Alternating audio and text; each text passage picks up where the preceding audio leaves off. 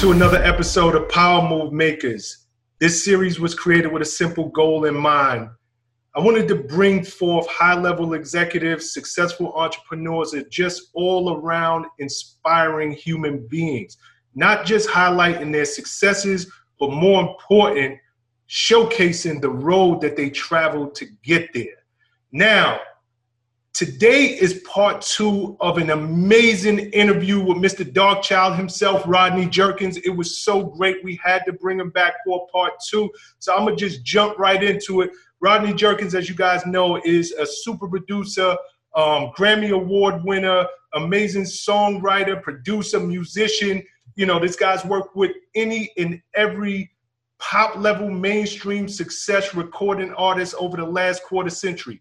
Rodney, um, bringing you back, but I want to, you know, I want to start where we left off because I don't want to miss one piece of your story. It's so amazing.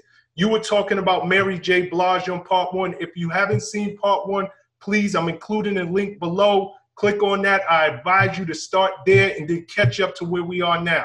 Rodney. Yes, sir. Mary J. Blige. Mary J. Blige. So, so, um, so basically, I'm in Virginia Beach with Teddy Riley. Mm-hmm. Uh, down there working with Teddy, and the phone rings and this guy by the name of Hank Shocklee calls. Um, I don't know if y'all remember Hank Shocklee, but he was a big part of Public Enemy and and, yep. and, and A&R, and he's just a, a, a, real a real dope dude in the game, man. And uh, he called me and said Mary J. Blige is having a listening session tomorrow night. It was a Sunday. It was a Sunday when he called, Sunday morning. Mary J. Blige is having a listening session tomorrow night at Quad Studios in New York.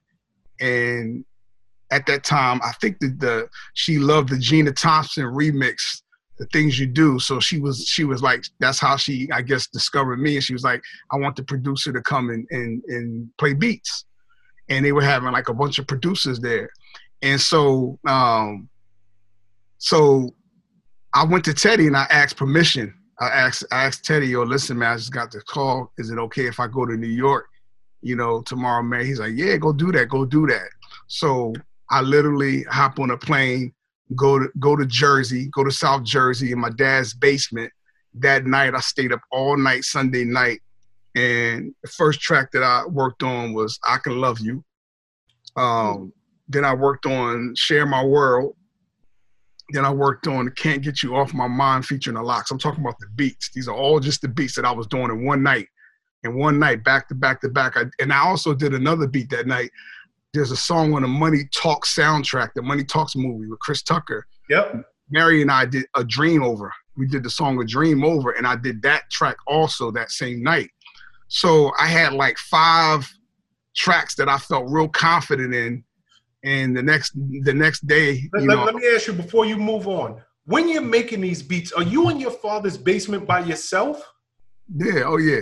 This, so you literally are by yourself. Where does this creativity come from? I mean I, i've always you know said that my creativity comes from God. It, it can't be, you know, I, I, take things in inheritance. You know what I'm saying? Like, you know, when you set up your, you're supposed to set up your children and your children's children, right? That's that's that's biblical. It's inheritance. So if I'm if I'm setting them up with inheritance, then that means I must be set up with inheritance from God, um, because and and that and inheritance for Him, He's the creator of all. So if He created everything that we see around us, then what I do, this me making music is a part of that creation. That's how I look at it, right? Um, yeah, so I, I, inherited this gift from God. So I just feel like you know I could do it alone. I could do it whatever because God is with me. So, so as you're making these beats, these beats in particular, do you hear the lyrics in your head, or is it just the Sometimes. music? Sometimes sometimes like sometimes it depends on on what i'm feeling. Sometimes uh, I'm, i've always been the person who can write the chorus really quickly. The mm. hooks always the hooks always seem to come to me naturally really fast. So most of the times if i'm if i am working on the beats i am kind of coming up with a hook right there on the spot. Um but in, in, in, in this before I move forward, and, and, okay. and I'm sorry, when, when when you're creating these beats, do you see them in color? Like how do how do they when, when, when you are hearing them or feeling them or seeing them in your head, however you interpret, is it visual? Is it a feeling? Is it just a, a, a, a plane, a vibe that you get on? It's twofold. It's twofold. It's a feeling 1st uh-huh. and it, it, it, and then it's it's the artist. Like if I'm working on something specific for an artist, then I'm visualizing the artist, and I'm visualizing what can I do to take them somewhere else. What can I do to add to their repertoire? What can I do to give them something that they can grasp and hold on to and be like, yo, I rocks with that.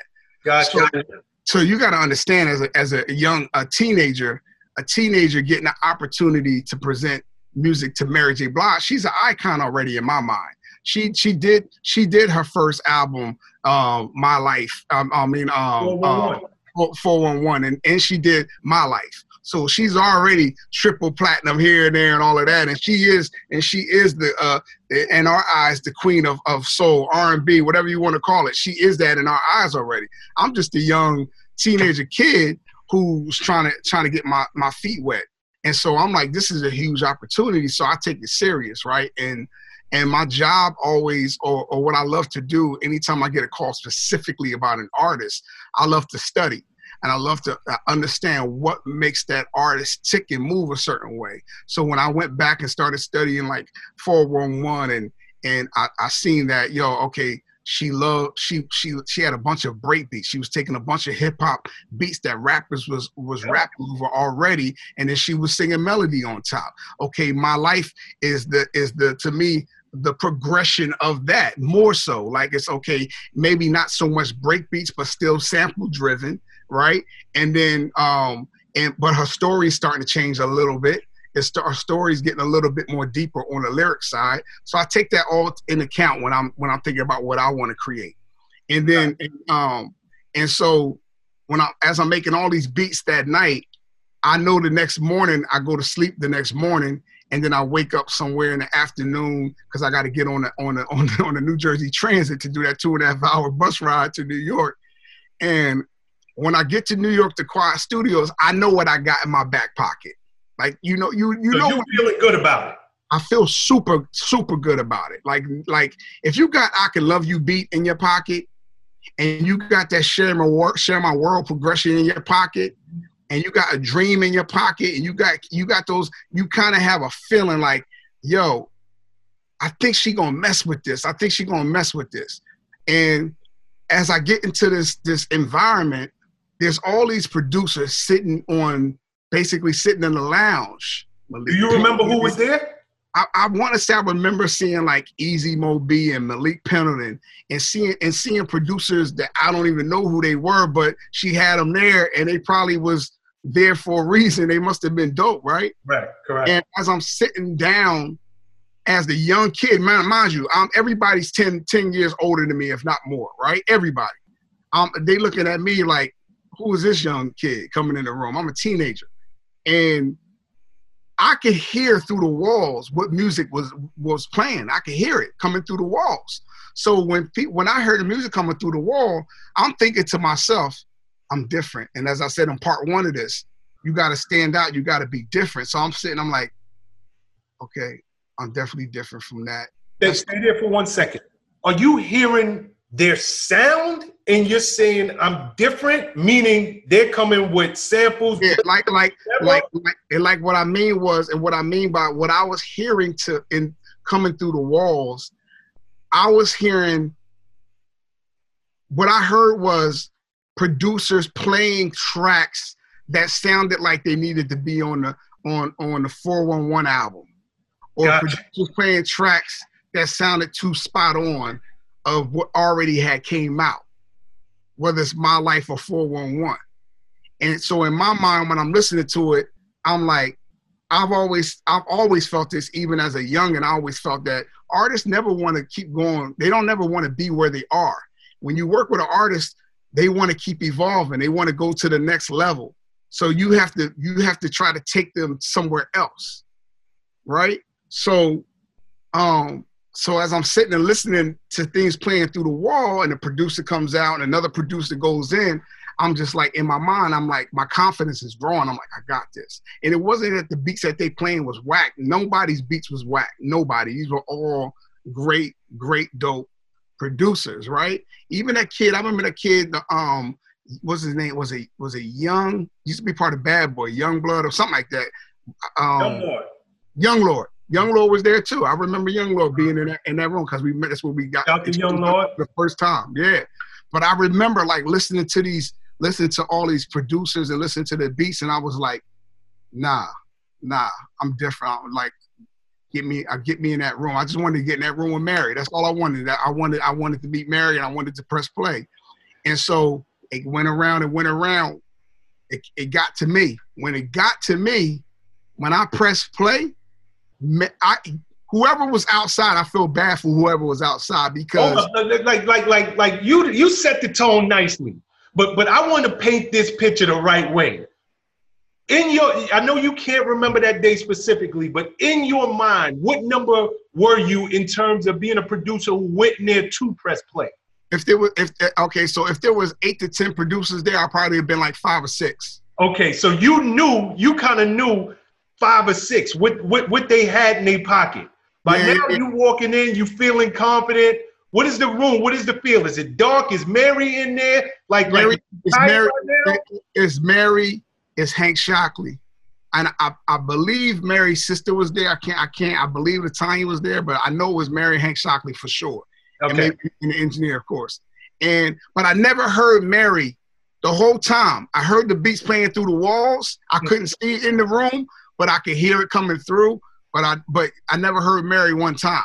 So when I got in there and and, and introduced myself and shook her hand or whatever, and I pressed play out the gate, I can love you. That's the first beat I played. Woo! Mary was like, oh, oh, oh. so I know everybody in the hallways is hearing her scream. I know it, right? So after that beat goes off, she's like, run that back, run that back. I play it again. After that beat goes off, I play the share my world. Woo. Right? So I play that track. I see her lean over and whisper to Hank Shocklee. I see it while I'm playing the beat.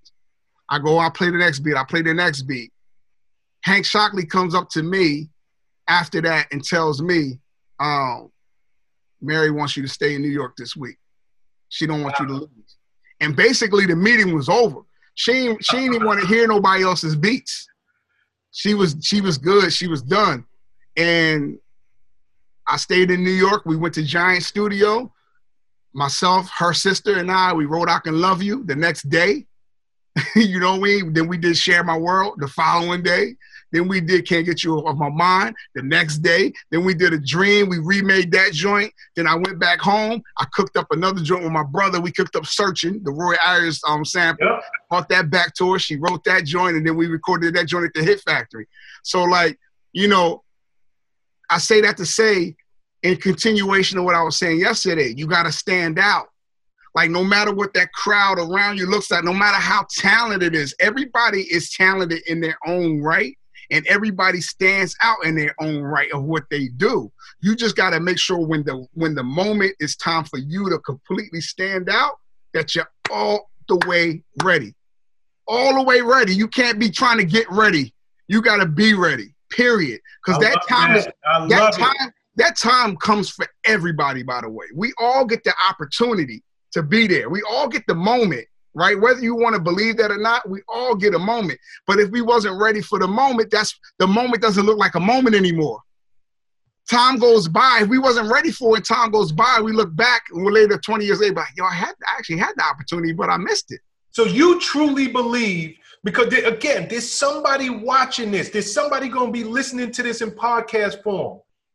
You truly believe whoever we are, wherever we are in our journey, each one of us at some point in our life does get that moment. Now, what we do with it is up to us, but you believe that moment presents itself to any and every one of us. Absolutely, 100%.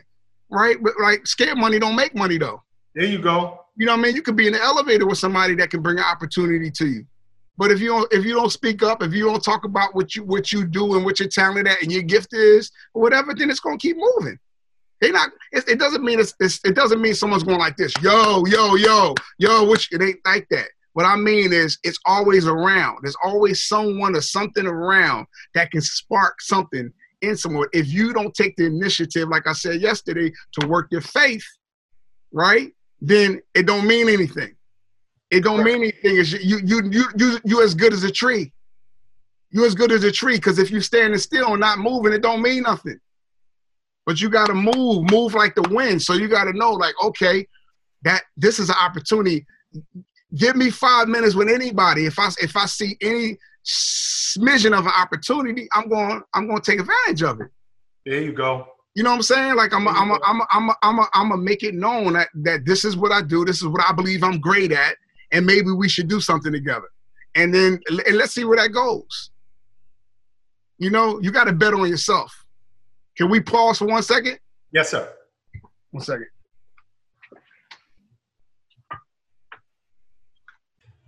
Sean, Sean, who gonna believe in you if you don't believe in you? That's right. That, that, that, that, that is the message I try to get across with every interview that I do. You have it. I don't care who you are. More times than not, you already have it. But people allow fear. People are so busy looking at somebody else's grass and saying their grass is greener than mine, and they're scared to take that leap of faith or bet on themselves. I'm so happy you're bringing these points um, to the surface because it's something that I try to iterate every single interview. And we not we just saw. Think about it. We just saw Mike Tyson changed form in the last couple months, right before our eyes. Absolutely. Right, and everybody everybody tripping out like, man, he's 53 years old. He look good. He look good. Hey, it all all it takes for him to tell himself, I need to get up and go to the gym. That muscle memory is always going to be there when he was younger, he was telling himself that I need to get up and go to the gym. I need to do this. It's what you tell yourself. If I if I if I told myself, yeah, man, I'm, I'm just I'm just lay in bed all day today. I'm gonna watch TV. What's that gonna do? But if I tell myself, yeah, I'm gonna go write me a smash today. If I put that in my mind, right, and that that power to have that belief, then that's gonna spark creative juices to flow. You got to You got to sometimes um, um, David was a little warrior in the Bible, right? David's the one that king he he killed the he killed Goliath with a stone, with a rock, right? And everybody sees the story like, man, if if if if David was this big, and he I think he was somewhere around 13 years old, how could he kill Goliath? He must have been scared to death to, to go against a big giant. Can you imagine? I got I got a I got a 12 year old son. Imagine if my son right now had to battle Shaq. Correct. Walks outside and Shaq's like, yo, I want to fight. My 12 year old probably be freaked out. He'd be scared, right? So let me show you, let me show you what David's mentality was against Goliath. Peep this. He knew he had God, so he had no fear, right? But here, here's his mentality.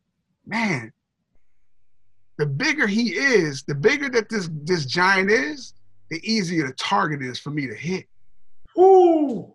All I all I gotta do is throw the stone and I'm gonna hit him. I, I can close my eyes, by the way. I can close my eyes and throw it and I'm gonna hit him because it's that he's just that big. That's deep. That's deep, brother. And, and, and, that's how you got to look at life, right? Life is big. It's right in front of us. All I got to do is react. All I got to do is what I do. I'm going I'm to hit it. I'm going to hit it out the park. You just got to you got to believe in you first though because if that belief if that inner belief is not there then that's what needs to be worked on. That's you have to tell you have to give yourself the motivation and drive. Yeah, I can inspire you. Sean can inspire you, but you also got to be self motivated. You also got to be self inspired. I love it. I love it. I love it. I love it. And I will be making that into a segment just so you know when when I release this. Word.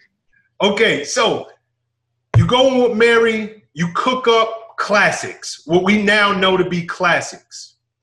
Before that, was Gina Thompson your first big hit, or did you have any big? I, I, was I was bub I was I had remixes out bubbling. Just so you know, I had remixes. Even Gina Thompson, the remix with Missy, I had a remix to that with with Craig Mack and Raekwon mm-hmm. and Mike Diddy. I had I had remixes even to that. I was I would go. My father actually kind of kind of started that whole thing. He would tell the record companies because they wasn't ready to believe in me just yet to put me in with their artists just yet. So my father would tell the record company, he would like, let him remix some stuff because he knew I, I love to take acapellas and make my. He's like, let him remix. What you got that he can remix? And so I was remix. Like I told you, I remixed Patti LaBelle. That's how I got in with Patti. I remixed Vanessa Williams back in the day. Like I would do remixes. I remixed for Puff, no one else. You know, so I had these remixes, and those remixes though it created buzz.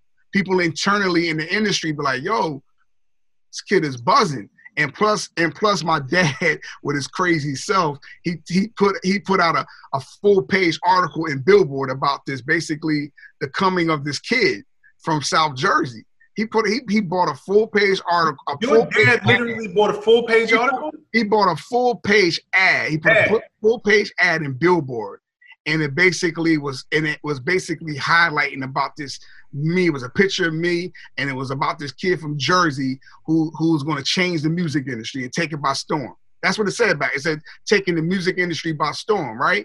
And people at first was like, "Who are these clowns?" right? Like, like who are these clowns from South Jersey taking out ad?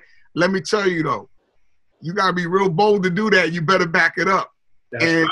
that belief that he had in me, you know what I'm saying? I just had to go and work hard to back it up. But it also created more buzz. It created more because people then started to see me and they'd be like, hold on, was you that kid that was in the billboard? Yeah, that's me. And they put two to two together. And and so I Mary J. Blige to me was my first outside of G, it was my first top 10 record.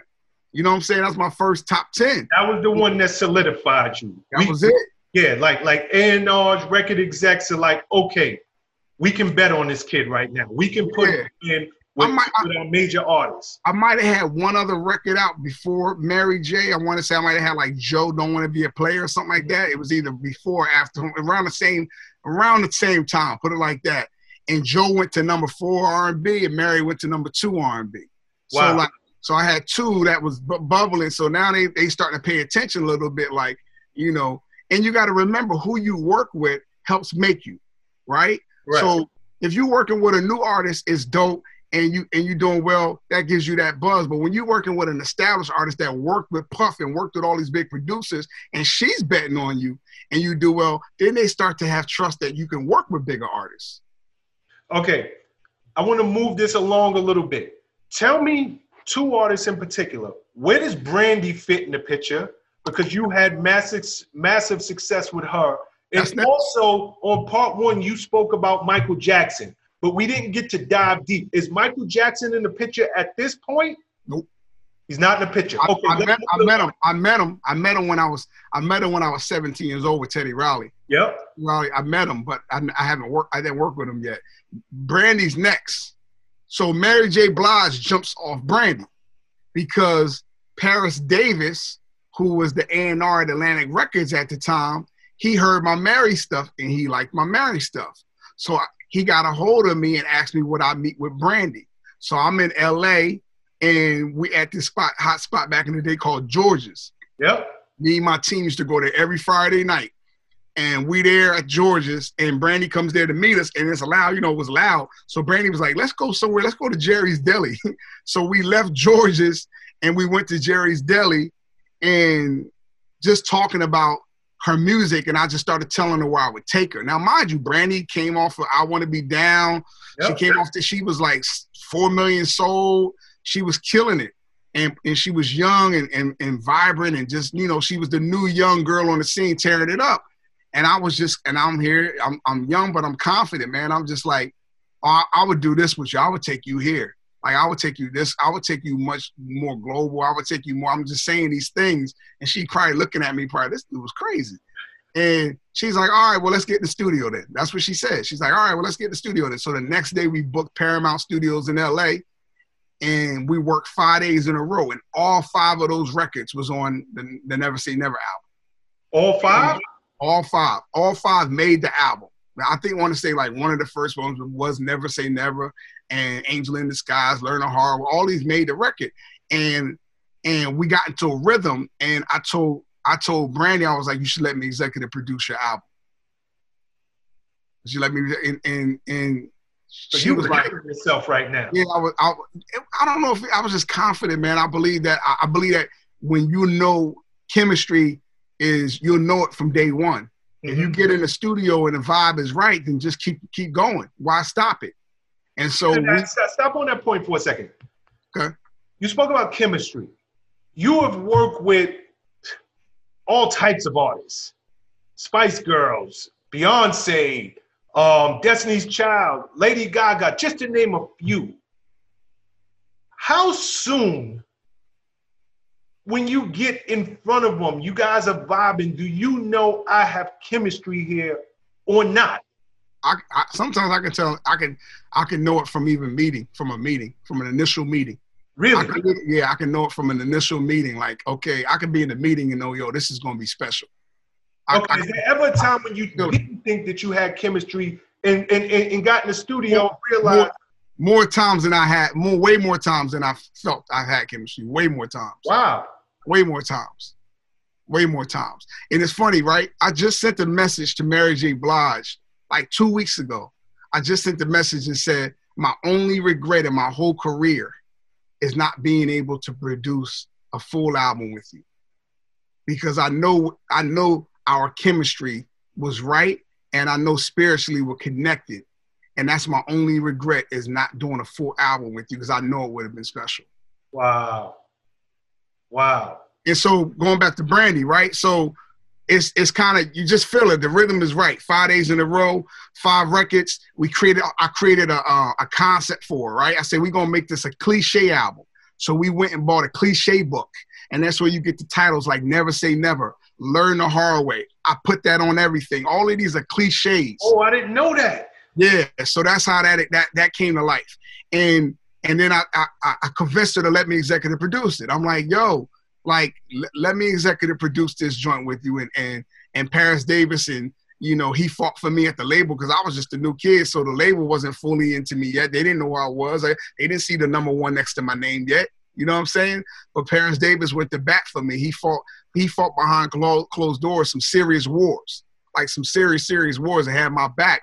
And I, I was uh, then allowed to to executive produce the project along with Craig along with Paris and Craig Kallman and um, and we pushed, and, and, Paris Davis pushed me, and we pushed each other, and um, we pushed Brandy, and by the time I, I never forget, by the time the project was getting close to the end, I, I was in New Jersey again, sitting on my dad's piano at his house, and I was playing these this melody, and my father came in. He said, "Where's my tape recorder? Where's my tape recorder?" He grabbed his tape recorder. That, that's a hit. That's a hit and he knew how fast I was. Like that's the only probably the downside of me is I create so fast. I'll just move on to another idea. Like sometimes I don't stay on it. I'll just I'll just keep playing. And but he was like, "That's you got to go work on that. I know that's a hit." So I took it down to the basement, and that was the boy's mine.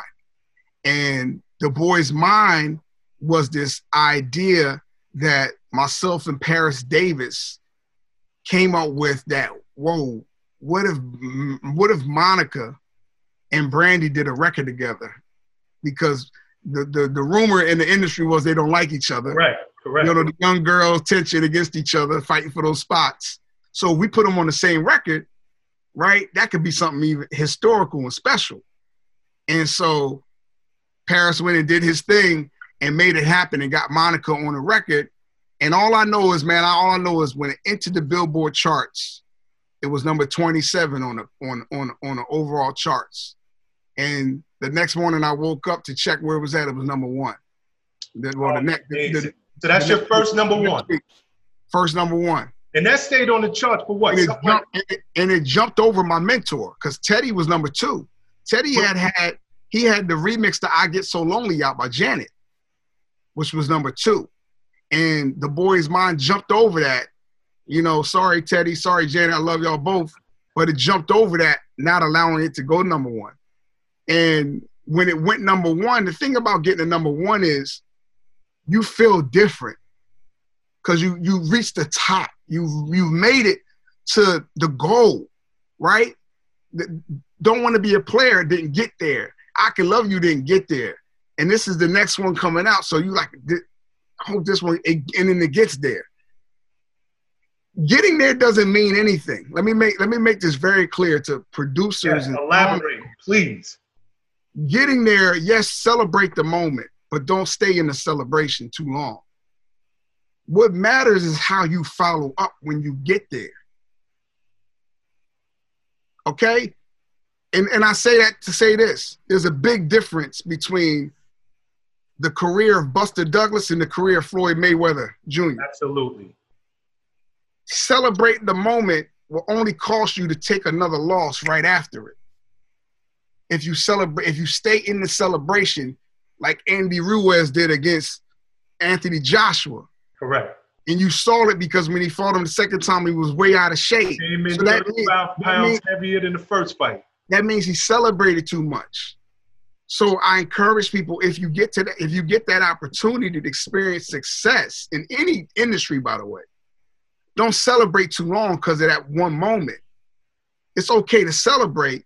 It's okay to cheer on your team and everybody, but don't go back and regroup and say, let's continue. Let's continue to grow from here. How do we take it to the next level? Stop there for a second because I want to highlight something you said a little earlier because I think it's very, very important for anybody listening to this. Paris Davis, he's betting on something that he knows. He knows in his heart, in his soul. Like you said, he went. You you you were not Rodney Jerkins at that moment. You were not this big internationally known producer at this moment. But he knew he had something special, and he didn't just say, "Okay, the label doesn't know it, and I might lose my job behind it, and I'm betting on this guy." Might have some serious repercussions. You have when you know you have it when you know something is right, a closed mouth do not get fed. You have to go and you have to, because I remember even in my own career, when I knew something was right or we should be doing something, I didn't, I was standing on tables, I was begging, listen, y'all have to hear me. So I love the fact that you brought up about Paris, that he went in and he fought for you, even though the upper echelon of the company did not yet know who you was and what your um, potential was. So that's number one. Number two is a great point. I was going to bring it up later in the interview, but we might as well talk about it now. There's been no scandals with you. There, you you have been so consistently hitting it out the park. And I have watched artist after artist, producer after producer, songwriter after songwriter. They all, or not gonna say all, but most of them have something in common. They get to, to, to, to that thing that they have always fought for. And finally, when they get that successful hit record, it don't in your case it went number one, but for them it's just a hit record. It gets them in the clubs. You know, it, it, it gets them VIP now that they're being invited to parties they've never been to before. And they just celebrate too much and they don't understand. So so let me continue. So let me tell you. So the boy's mine we've been in this COVID nineteen. Would you say like three months, probably something like that? Yep. The boy's mine was number one for pretty much three months. So as long as we've been, imagine imagine being having a number one on Billboard for the whole COVID nineteen so far, right? It was pretty much three months, or something like twelve weeks, or something like eleven or twelve weeks, some, or thirteen weeks actually. It's thirteen weeks.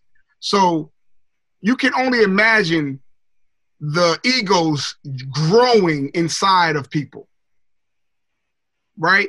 Including myself.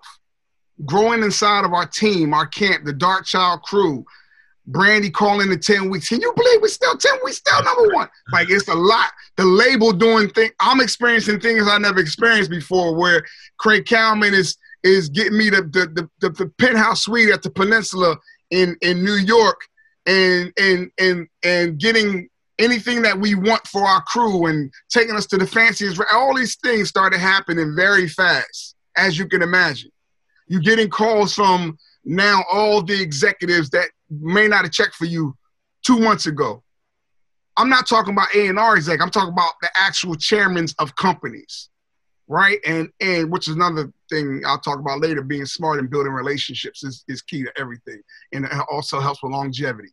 Um, and I remember one day walking in the studio and I had my whole team, my writers, my engineer, we all come in the studio and everybody just feeling themselves like, yo, we number one. It's 12 weeks that uh and I looked at everybody, I was like, yo, okay, the party's over. And everybody looked at me like, huh? My brother everybody's like, "Yo, we got, we got, we got to follow up.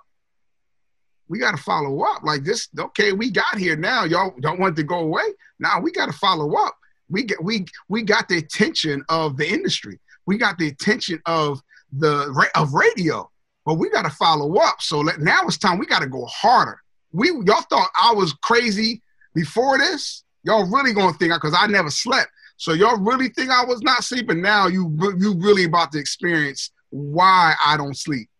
And from that moment, we went crazy, bro. I we love went, that you said yo, that. we went crazy. Like there was times where, where like you could come roll to our studio and see the lights on at three in the morning and come back at at eight o'clock in the morning. The lights still on. Come back like it was it was go time. It wasn't no playing around because my whole mentality was we got to follow up. You can't just jab somebody and, and not throw that hook. So we got. Let me ask you this: How scared are you in this moment, or is it just pure adrenaline? You you just so Adrenaline. confident at this point. You know, yo, I brought home a championship. I know I can do this again, and then I know I can three-peat. adrenaline. My adrenaline was was was rushing, and my my my brain was full of ideas. So so And I- so so you're not had- you're not the, the, the, the fear of of losing it is that's nowhere in this this this scenario right here. No, don't It's no. strictly I- adrenaline. I had no fear, and I but but I had ideas, right? And my ideas was, I knew that I had I had developed my sound. Mm-hmm. Like I knew the boy's mine sonically, I had found something that was a far gone from early New Jack Swing, far gone from what I was doing with Diddy and Gina Thompson and all of that. Even doesn't even sound like Mary. I was real good at giving an artist a sound, right? But still staying true to my sound. I knew I found something. And so I was like, and I and I and I knew what it was. So the idea was like, okay, in order for this sound to go around the world, because you got to remember, I wasn't an artist, so producers were still artists. A lot of producers were still artists. That's why you knew them. I had to start stamping my stuff. I started. I started saying Darkchild. I started tagging it so people would know that I did it. I was gonna ask you where that, That was- name come from. That was my way to brand it. That was my way to branding myself on records, and I had the artist do it, or I would do it, whatever. Um, but but let me tell you what happened though. So the idea was this: if I just give this sound to one artist, it won't it won't translate around the whole world the way I need it to. Does that make sense? Absolutely. So like if I gave just that sound to Brandy and it does really well, like the boys mine does really well, that doesn't mean the boys mine does really well in Puerto Rico. So who's gonna get who can I work with that's gonna make that sound translate in Puerto Rico? And here comes Jennifer Lopez. Who's gonna make that sound translate in an older demographic, but in a diva form, in the in the biggest female greatest female artist that I've ever worked with of all time, Whitney Houston. Who can I give this sound to that's used to doing ballads and we know her as ballads all the time? Toni Braxton. Who can I give this sound to? You think what I'm saying? So, and now what happens is I have an army of people taking my sound and pushing it all around the world. I have an army. They don't even know they're my army. Absolutely. They don't even know they might. They, they literally, my, all these artists are pushing this sound, and it's going all around the world. And so now people are saying we need a Darkchild sound all around the world. Even when I go, I go to London to work with the Spice Girls. I go to, I go all over the world. They want, they want. I go to Japan where people don't even know I had one of the biggest songs in Japan by an artist named Hikaru Utada, and we did ten, and we did ten million on it. Like people don't even know that, and it wasn't even English; it was all Japanese. But that's what happened. The army, the army went out, and as they, as these songs grew with all these incredible artists, it allowed that sound to grow around the world. I should have asked you this earlier. When did you get your first big check? and I'm talking about that life changing check. So you're talking about not a producer fee check. You're talking about like a the publishing. Publishing something where I- you I, I, something when you when, when you got the check, you had to stop and you had to think to yourself, I'm a kid from Atlantic City, New Jersey. Never in my wildest dreams did I think I would be holding a piece of paper with this many zeros on it and my name. Where, who, where, where did that check, check come into play? I think that happened when I did my deal with Tommy Mottola. So, so when that's I did, Jennifer Lopez. I, I, I, had yeah. So what happened was I had did I had a publishing deal when I was 17 years old, mm-hmm. and, and, it was a, a, a, beautiful deal. Check was lovely or whatever. Um, I was able to do things for my parents that you know I wanted to do, but I didn't look at that as like, oh, that changed my life. It changed our circumstance. Correct. It changed our circumstance. Um, but when Tommy Mottola um, when I met with him to do a deal with Sony, and he offered me a, a deal, that was the deal that I think that was the check that made me say, "Oh, whoa, whoa, wow! This is this this is this hard work really done paid off." you know what I'm saying? Like, yo, this is crazy. That would to stop you in your tracks for a second. Yeah, yeah, definitely stopped me in my tracks, and and and you know, and and hey, but you know what? I could say I could say it was worth it, right? For what definitely worth it for them. It was worth it, meaning the check that they gave was worth it. Mm-hmm. Or I, or I could also say maybe I undervalue myself. Really? Well, there's two ways to look as, at it. As big as as big as that check was. Yeah, because there's two ways to look at it, right? When you get those big checks, the checks are so big that that check is so big you didn't take into account to what the real value is. No one really did a valuation. You didn't treat it like a business and do a proper valuation. If I would have been who I am now, and I would have did a proper valuation, that check should have been probably three or four times bigger than what it was. Wow. Technically. Wow. They might they might have barked at him like, "Nah, we're not de- definitely doing that." But based off the success of Jennifer Lopez, If You Had My Love, based off the success of Destiny's Child, Say My Name, based off the success of Rock My World by Michael Jackson, then I could argue that that check should have been much bigger. You feel what I'm saying? So like I I know what those billings look like for those those records. I know what those records sold and all that, but I never I I never get upset at that part because that's not who I am. I appreciate it. I look at everything as a blessing. I'm like in that time in that time of my life that was a huge blessing. That was a huge opportunity to help push my career further. And another thing another thing I will say, I'm going to go back to this. After that check, after that check, I ain't celebrate. Because that's that, okay. You, I think you're going where where I want to take you. I, what I'm saying is, I could have celebrated. Excuse me what I'm saying is people that get checks like that, mm-hmm. they, they might go to an island for like two weeks to a month and relax. I've always had a mentality as soon as I get a check, I'm working harder. I still have the but same. Where, where does that come from? I have the same. This is something with so many people. We watch it with with professional athletes. They win a championship. They finally get that belt that they've been working for, and they celebrate. How did you not do what so many musicians, artists, songwriters do, which is go get high, binge out somewhere, lose your mind, get caught up with 50,000 women. How did you stay so focused? Is that, you know, and you keep mentioning your dad in this interview.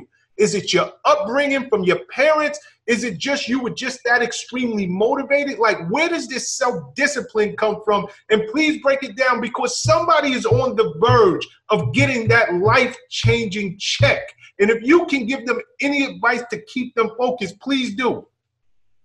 Yeah, I think um, a couple of things definitely the definitely the upbringing makes the, the, the huge difference. It, it, made the difference in my life, right? It definitely it definitely made the difference in having that knowing where that where that cornerstone was in my life and knowing what that meant and knowing what to turn to, um, and knowing that you know to to do things in the right way, tithe and all those different things. You so you do tithe? Oh, absolutely, hundred percent. Oh, I'm so happy you said that. Oh, I'm so happy you said that. Oh yeah, yeah, all hundred percent. Um, if I had to say that I had an inch of fear in those moments, the fear would be the fear to lose. It was it was never it, it was never a fear a doubt in in in my music. It was never a fear of doubt in my music. The fear with doubt is the fear would be if I if I celebrated too long and did that, then someone else would come up and creep up and take what I've been working so hard for. That would be the fear. So you, my you were worried about protecting your spot. There you go. You so worked like, so hard to get there. I'm I'm in the number one spot right now. I cannot take my foot off the gas for a second because if I do, there is now there's another young, hungry Rodney Jerkins right behind me. And if if he get that sec, if he catch me slipping for a second, now he got the number one spot. I've seen it happen to producers.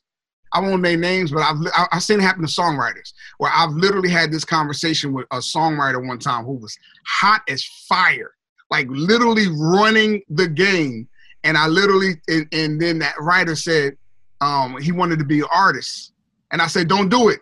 Now's not the time. Don't do it. And nah, nah, nah. I just got my deals. I was like, nah, you want fire? I keep keep pushing on the writing side. And soon as he went in the studio to focus on his artistry, another writer started working with all those artists that he was just working on, and it flipped.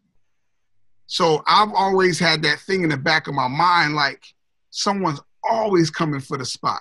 Someone's always coming for the title. So I, I love boxing. I love sports. So I always use analogies of boxing. Like they always gonna be someone training in the gym even harder than you are. Mm-hmm. You think you're training harder, and if you're celebrating, you're definitely not training training harder. So somebody's gonna come up on you. So you got to work even harder to protect that spot and evolve and keep it pushing. So that's where I think me, my thing has always been that, and it still kind of is that. Like, yo, if I get some a check or something that that um, is great and and that does does well for myself and my family, then I need to work harder.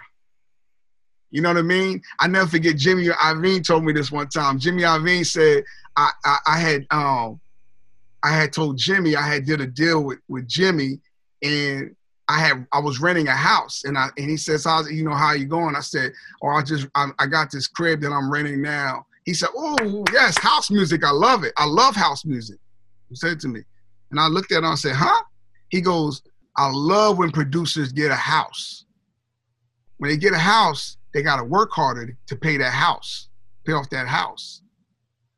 He said, "So I love house music. That's the way he called. He called it house music. Got you. Yeah, because you because you don't want to leave as you grow.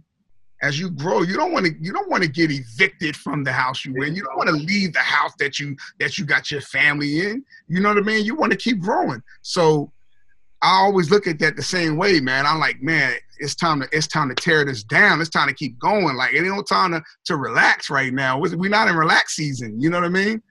And so I encourage young producers, like I tell them all the time, man, you got it. You just gotta keep going. Don't stop until you find it. Keep going. Keep looking. You want it's going you gonna catch that sound. You gonna catch that wave, but you gotta go after it. Do you ever experience writer's block or just creativity block where you just can't make a beat? I've only honestly I've only experienced it like once or twice. And, and in all these years? And, and my whole my whole my whole career. And I've learned how to, I've learned how to come out of it. Okay. I've learned how to come out of it why don't you speak to that because maybe there's a, a, young producer who's watching this or a, a, veteran producer who's watching it who just you know they're stuck. It's the ultimate the ultimate ultimate power move. If you stuck and you stuck in your creativity and you feel like it's just not flowing and you you have like a writer's block and, and the creativity is not flowing you have to tap into your creator. So the ultimate power move is the power of prayer. That's the ultimate power move. I love What's the ultimate power move the ultimate power move, and this is power move makers right here. And you are you are the supreme power move maker. But the ultimate power move is the power of prayer. Yeah, it's the only it's the only thing that I believe that it, it, that can change something just like that. That changes it can change a situation, change a scenario just like that. You can't do that on your own. But I believe I believe prayer can do that. So whenever I've gotten to that funk where it's just like, dang, I, ain't, I ain't got it today. Like sometimes then I got to get on my knees because I'm not tapped in right with my creator. Because I don't believe I should have writer's block. If I'm tapped in, I should never have that. So that just means that either um, I need to I need to humble myself for a minute and take RJ out the equation for a second and put God first in it. And usually when I do that, every time that I've done that, I'm back on like whoop, right away. Like like yeah, that's the ultimate power move, man. Okay. I love this, and that will be a segment. Truck, I, I, I got a lot of segments I'll be pulling out of this interview. Moving it along because I know we're short on time. Who's your favorite artist? Looking back over your entire career, your entire catalog, who is your favorite artist to work with? That's a terrible question to ask me because there's so many great artists, you know. But if I had to choose one, if I had to choose one, it would be Michael Jackson. Why? The GOAT, the, the, the greatest of all time. Um, the the artist that pushed me to the limit that I didn't know existed. I didn't know I didn't know I could be pushed. The artist that um that would would tell me to leave the egos outside the door and and and and and and, and create and push me in a way. I always say Michael Jackson helped me in a way that no other artist helped me. I was so used to working with artists and giving them a sound and keeping it moving and going to the next art and getting it moving. This was the first artist that had a conversation with me uh, and, and pushed me. It was the first I artist. I need to paint this picture. um, I was, when I started working Mike, I was 21. I, I was, so you're 21, 22. You're, you're I was, 20, I was 21, just about to turn 22. Okay you you any of us, you get that call working with Michael Jackson, that's that's just different. You don't reach my, the top of Mount Olympus. What is at that? 21, at 21, by the way, like I'm not like technically I probably would have just been graduating college, maybe. Maybe. Okay. Right? So Did that's like pushed you. Did he push you like the minute that you walked in that door? Oh yeah. Like my first my first now I got I got to set it up because you got to understand how God works in all of this, right? Because this stuff be sounding like a fairy tale, but it's hundred percent real and it's hundred percent truth, and it's the reason why I'm here and how I and the reason why I know it's my purpose.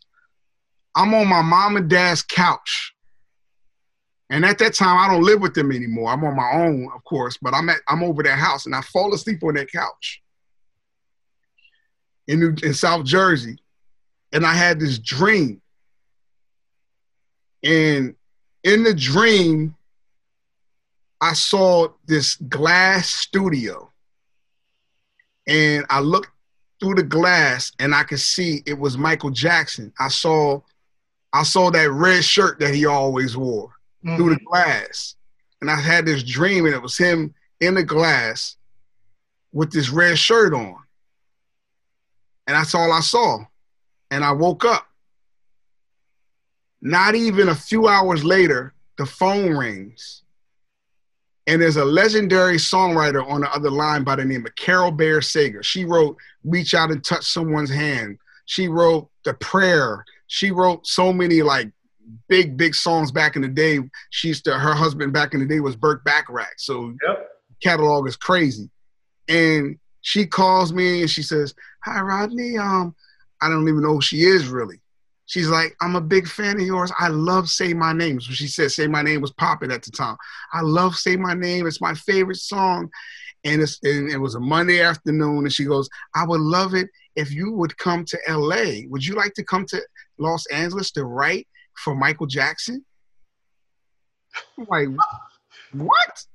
This is a couple of hours after you just had this dream. I just had this dream. I just had a dream. I think I told it to her. Like, I just had a dream. I saw Michael Jackson in the studio in the glass in my dream.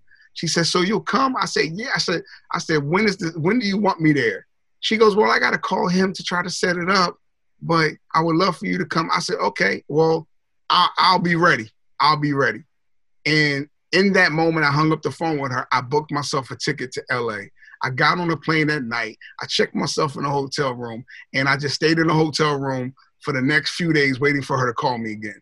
She called me. She called me. I let her know, of course, that I was in LA now. She called me on Thursday morning, and she said, can you come to my home today for a writing session with myself and Michael?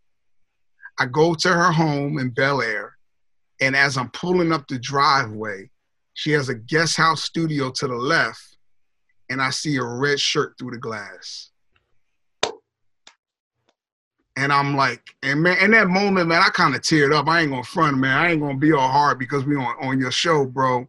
I kind of teared up and was like, God, you just too, you too, you too real to me, man. You too like your presence is crazy to me that you would literally show me this four days ago, and now I'm here in it. And and when I walked in the studio with Michael, I was super nervous at first. Like my whole swag was different. It's crazy. this dude got, and I worked and I worked with Whitney. I worked with I worked with everybody. But but Michael's presence was completely different. And and we talked a we talked a while and then I started playing the piano and I wasn't really set up to do tracks the way I do. It was more so like me on the piano. Her, she had a guest at her piano and we was writing. And then I looked at Michael and I said, um, I said, man, I would love to continue to work on, on ideas for you. And he goes, I would love that. What do you need? He said, what do you need? I said, man, I just need a studio out here and I need to have my crew out here with me. And he goes, done. And all I know is like the next day, my whole team was flown out and he gave us this studio and I locked in with him for like two years straight. Like I never, looked, I never looked down. Now I locked in with two two years straight. Um, man, like it was the most amazing. So you really had the opportunity to know and work with Michael. Mike was the homie. I took Mike. I, I rode Michael around Manhattan in my Bentley with the top down. Picked him, picked him up from his crib in Manhattan. Told, called him on the phone and said, "I'm outside." He said, "What are you doing?" I said, "Come on, we're gonna take a ride." He said, "Where we going?" I said, "We just gonna take a ride." I want you to hear Hot 97. I just want to take you around uh, around the city. He goes, okay, let me go get my security guard. I said, no, no security guards, just you and I. He hopped in the Bentley, and at first he looks timid, like he never did this. and then he get in the Bentley. I turn on Hot 97. I never get what, what came on. It was the Rule and Janet Blackstreet record or whatever. Comes on the radio, and he turns it up, and we ride down, and he's going crazy in the in the passenger seat like this as we ride through Manhattan. Is that, that one of your fondest memories of him? Nah, the, my, my, my, fondest memory was him calling my house up. I'm in South Jersey. He's in his apartment in New York. And he calls my house up like nine o'clock at night and says, um, I was wondering if your mother would make me some peach cobbler. Get out of here. Yeah, because we used to talk about his mom cooking and my mom cooking, and I was like, Mike love. I was like, my mom makes a cold peach cobbler. He was like, that's my favorite dessert. and then and so he calls like nine o'clock and he says, "Can can can your mom make me some peach cobbler?" And I said, "Yeah, I, I could tell her to make some peach cobbler." Um, I said, "Well, you want me to bring it up tomorrow or whatever?" He's like, "No, I want it now." And I was like, I was like, Mike, I live like two and a half hours away from the city. It's like nine o'clock right now. It'll be 11 30, 12. I said, by the time she makes it be past midnight. Da, da. He said, no, don't come. I'll come to you. Give me the address. And I gave him the address call my mom. She she you know my mom can't just make peach cobbler. She had to make the whole dinner, the whole nine. Next thing you know, it's me, my family, my crew, all of us at my crib with Michael at like two o'clock in the morning. His kids and we eating peach cobbler and dinner. Playing, Are you serious? Playing video games, playing pool. Yeah. Please and, tell me you got video, behind the scene photos, or something of that moment. Of course, but I can't. You know, got all of that. Oh. But I listen, man. I can say this there's many moments, like many stories like that I could tell of, of, of, of Michael, right? But the thing that stood out to me more than anything was him pushing me and teaching me why he pushed me. He taught me things about the publishing business that I didn't know and didn't understand. He taught me, he taught me so much. He, I always say like, man, I got, I got a little bit of Michael, Berry, Gordy, and Quincy all in one because he got them, so I got them too. Yep. And and he but he pushed, bro. Like he was different with the push. The Michael would be on the phone 3:30 in the morning, be like, play me a beat at 3:30. I'd be like, I'm at the house. He'd be like, go to the studio. Get up, go to the studio, play a beat, and Mike listen to it on the phone and be like, Can you turn the hi-hats down two dBs? Hold on. We over the phone? he could hear hi hat over the phone. Mike could do stuff. Mike could do stuff. If you ever watched the This Is It, I don't know if you watched that or if anybody. I did. That. I did. You, it, Mike would have dancers behind him and tell them they're off without even looking at them. He'd be like, "You uh, to the left, you off." You, you remember that, right? Yeah. You so and so. I, he felt he felt stuff differently, man. In the studio, he was he was just different. He recorded vocals like he was on stage, like he was on stage. It would be times that he would like lose and get lost in the moment, and he would dance for like two minutes straight in the booth. He would just start dancing, and you'd be like, "This is crazy." Oh, Michael Jackson is like giving me a concert right now. but I had I had to keep I had to keep my my sanity in a way of um, staying confident as the producer and not becoming such the fan right? Because he he literally made me his engineer at the time. When we worked in new york there was no engineer. I had to push all the buttons. I had to learn all that stuff on the fly. So it was like he you know so i was i was man i was in the moment was like yo and then he would jump into like michael on stage and i'd be like oh whoa you know what I'm saying? And then and then okay, we got to get back to recording though. You know what I'm saying? So all of these things played out, and and then he was a given. He was the most given artist that I ever worked with. He was like, yo, he was like, why don't you take a break and take your whole team and, and whoever you want to invite, why don't you go to Neverland and just and have a ball?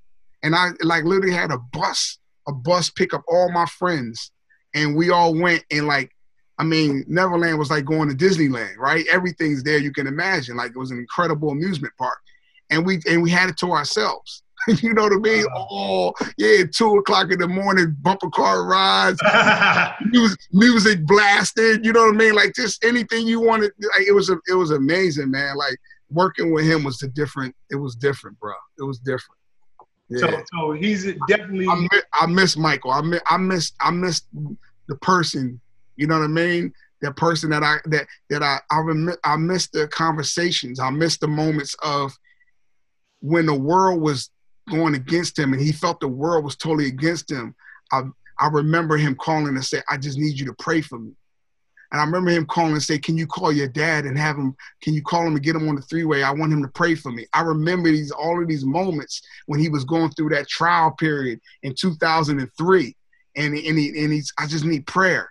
I need prayer. Like, so you got to understand, I knew a different Michael. I didn't know what everybody, I started to learn, I started to know Michael Jackson, the person, and not just the artist. The human being. Yeah, the human being, man. And he was a great heart. The dude had a heart of gold, bro. Like, he was sincere, like a, a real sincere guy who had a heart of gold, but had a love and passion for music and winning. That's out of this world. Out of this world. And you like, why? You've accomplished everything. There's nothing for you to accomplish. Nothing.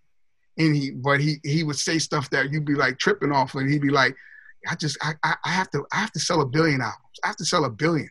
So even at that level, a billion albums, like Mike, Michael Jackson is top of the charts, top of the world. He's an, he, he's a living icon, and he still had that competitive spirit that it ain't over. I I I, I got to do better than Thriller. I got to do better than. How about this? How about there was so many times where I would walk into the lounge and he would literally be studying Jackie Wilson, James, wow. James Brown, and I'd be like, "What you doing, Mike?" And I'm like, he'd be like, "I'm studying." And I'm like, "You studying?" Like, you don't gotta study no more. He said, "You never get too old for studying."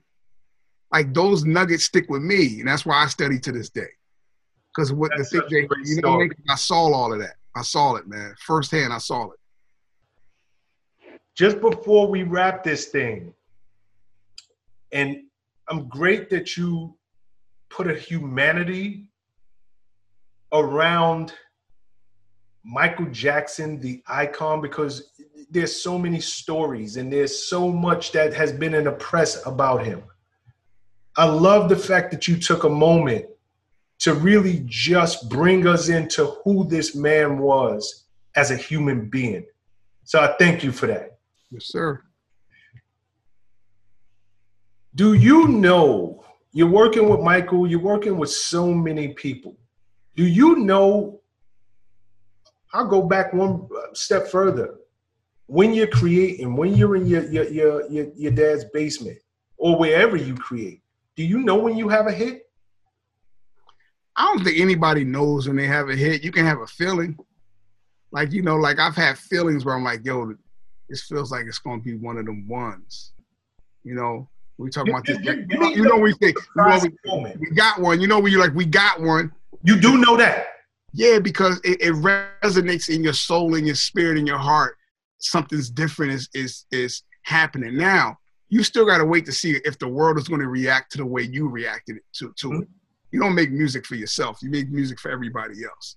And but in my moments, I've been able to call a lot of my hits in my moments. You have been in my yeah in my moments for sure. I've I've definitely been in moments in the studio where it's like I got another one.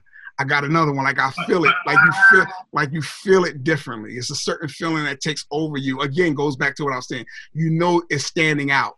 You know it's standing out. You might have did three beats today. You might have did five beats today. You might have did ten beats all week, but there's this one that's that's hitting differently. It's it's it's doing something different. Okay. Did you ever make a beat, write a song, and you were like, eh, it's good, it's sellable, but it turned out to be a monster. Oh, yeah, wow. Um, let me give you one story, and and this is and and, and what turned out to be a monster that took me to get out of my own way and mm-hmm. challenge my and challenge myself. I had just got back from London working with the Spice Girls. My first session, and I'm well, I'm, I'm in. I'm, let, me, let me take that over. I'm in London working with the Spice Girls my last day, they want to go to a club. They take me to a club that night. There's a DJ playing a style called UK Garage, two step music. Yep. The rhythms, I never heard those rhythms. I'm from South Jersey. I don't know what that is. So when I hear it, I'm like, yo, this is crazy. This, it's fast, it's moving, it's tempo, people going crazy in the club. So my idea, I'm like, I'm taking this back to the States. So I go up to the DJ and I say, yo, can you make me uh, a CD of all of the all of these sounds. I, I love these sounds. And he goes, yeah. He drops the CD off to my spot. I get on the plane. I'm on, I had a Walkman on. I'm listening to all of these UK garage sounds, and I'm getting super inspired. Like I'm gonna bring this back to America. This gonna be my next sound. I'm about to change the game again. I get to America in a session. My first session when I get back is with Destiny's Child. Um, we all in the studio, and LaShawn Daniels, rest his God rest his soul, he was on the phone with his his his baby mama at the time, and they were arguing about something, and he said, "Just say my name. Say my name. There's nobody's there. Say my name." And I was like, "Yo, get off the phone, Stizzy. Get off the phone. That's the song. Let's go. Let's go." And, and uh, we went in the studio, and I cooked up this beat, which was UK Garage. It was very up tempo, very fast, very distracting, a lot going on. It, it wasn't that it wasn't that um it was genius. It was probably really bad because I wasn't from the UK and I and I, had, I hadn't um studied it long enough to understand exactly what they were doing, right? But I thought I did. I mm-hmm. thought it was dope. Mm-hmm. So when Destiny Child walks in to hear the song, they're liking the song, but they're not really reacting to the beat. But they go in the booth and they sing the song. Mathew Knowles the whole crew, they didn't like the beat. The label, nobody liked the beat. I'm not, I'm like, y'all are tripping. This is going to change the world. This is a new sound. Da da da da da da da da. This is going and I'm like, yo, they don't even know what this is. They don't even know what this is. This is the next sound. I'm really trying to sell it. Fast forward to it's time to mix the song. I'm in the studio with Jean-Marie Horvat, Horvat, the engineer. I walk in to mix the song. He presses play. I listen to it one time down, and I look at Jean-Marie and I go, "Oh, this joint is whack." he he said, "What?" I was like, "I don't feel it." He's like, "What you mean?" I was like, I, I think I understand what they talk about. Like this beat is distracting. It's really it's horrible." And he goes, "What do you want to do?" I was like, "I'm gonna go to the Beverly Center. I'll be back in like three or four hours. When I get back, I don't want to hear anything but the but the vocals. I don't want to hear. I went back to 17 year old Rodney, the remix Rodney. And I said, let me let me remix my own joint. And so when I walked back in, fresh ears, all I heard was acapella. and then I redid the track. And that track is that track is what you hear today. That track won me the Grammy. That track, that track ended up helping them to sell somewhat like 16 million albums or something. Right? So sometimes you got to get out your own way to, to for something to be successful. I was in my own way, my own feelings in the beginning. Mm-hmm. But then I took a step back and listened to it and also took the advice of people without them even knowing in that moment. It wasn't like I was on the phone with them, but I said, man, too many people said this was wrong. I'm not right this time. I'm not right this time. It's time to redo this. And that and and and that was that moment, man. And that became one of that became one of my favorite productions, favorite stories of my whole career. Because I know what it was and what it became. You know what I mean? I know what I, I still I love the fact that you had humility in that moment to accept that maybe I don't know it all. To, to accept the fact that, look, everybody can't be saying the same thing and I'm right. No, sometimes you got to take a step back and get out of your own way and understand look, if everybody is telling you that this thing walk like a duck, quack like a duck, and I'm calling it a chicken, nah, by everybody way, can't be wrong. By the way, it wouldn't have been a single if if, if I would have left it the way it was. Wow. It was the third single. It was the third single off that record. It wouldn't have been a single with that track. I I, I I'll stand by that. It would not have been a single. And won you Grammy. And, and if it, and if it would have been a single, it would have bricked. To this moment, and this is uh, my last question for you. What do you consider your greatest achievement? Maybe we stumbled on it with Michael my production, my, my, my greatest greatest production of all time is by far my four children, my there two boys, my two boys and two girls. That's my greatest production. Um, when I when I look in their eyes and I and I see myself and their mother, that's my greatest production um, because that's the gift that's gonna keep giving. Um, Musically, I don't know. I can't tell you that. I don't feel like I've done it yet. Put it like that. I got to keep going. I still got a long way to go. Do you ever go back and listen to listen to any of your music? Um, recently I've I've been I've been listening to some stuff just because you know eh, people have been talking about verses and the battles and all that stuff. So recently I went back and like pulled up some stuff just to listen and and and, and you know see I, I try not I try not to stay in that because I don't I don't want to ever feel like I'm in a shrine or something. You know what I'm saying? Like you got to keep evolving and you got to keep on thinking about what's next, and that's how you have longevity. So I'm I'm I'm completely honored and blessed to have the career that I had, but I feel like there's still so much more left in the tank. Yes, and there's and there's movies to do and there's TV shows to do. It's like Quincy set the bar too high for us to be satisfied. Woo! That's right. Yeah. That is so right. Yeah. anybody listening or watching this, where can they find you? You find me at Rodney Jerkins. Oh, that's my handle at Rodney Jerkins, and that across all platforms. All platforms. Rodney, it has been my honor. It has been my pleasure. I love the fact that you were so transparent and you were so given in this interview. You are a true power move maker. Thank you so much for your time. Thank you, my brother. God bless. I appreciate you, brother. All right, bro. What's up, guys? Thanks for sticking with me to the end of the video. Truly appreciate you. If you like anything you heard here today, go ahead and hit that subscribe button. And if you know anybody that can benefit from this message, feel free to share. Peace and love.